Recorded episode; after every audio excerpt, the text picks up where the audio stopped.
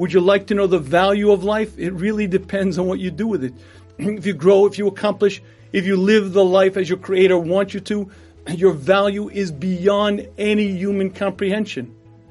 But if you're just going through the motions, just eating and sleeping and doing whatever, then the value of your life is exactly how you're evaluating it. And I'd like to share with you why that is a huge, huge concept for us. We make a major mistake when it comes to the world to come.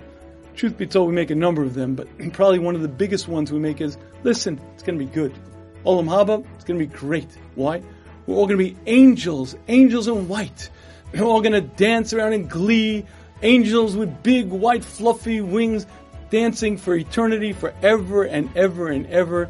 It's going to be great. Now, I'd like to share with you, I hope in Hashem that we'll all be there, and I hope we'll all be, have a portion there, but it's not going to all be angels in white. It's not going to be all fluffy white wings. There are vast, vast differences of who a person is in the world to come.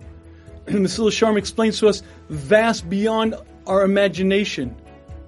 And the single criteria that determines where you are is based on how much you accomplished, how much you did, how much of your talents, your strengths you used, how much of your mission in life you accomplished.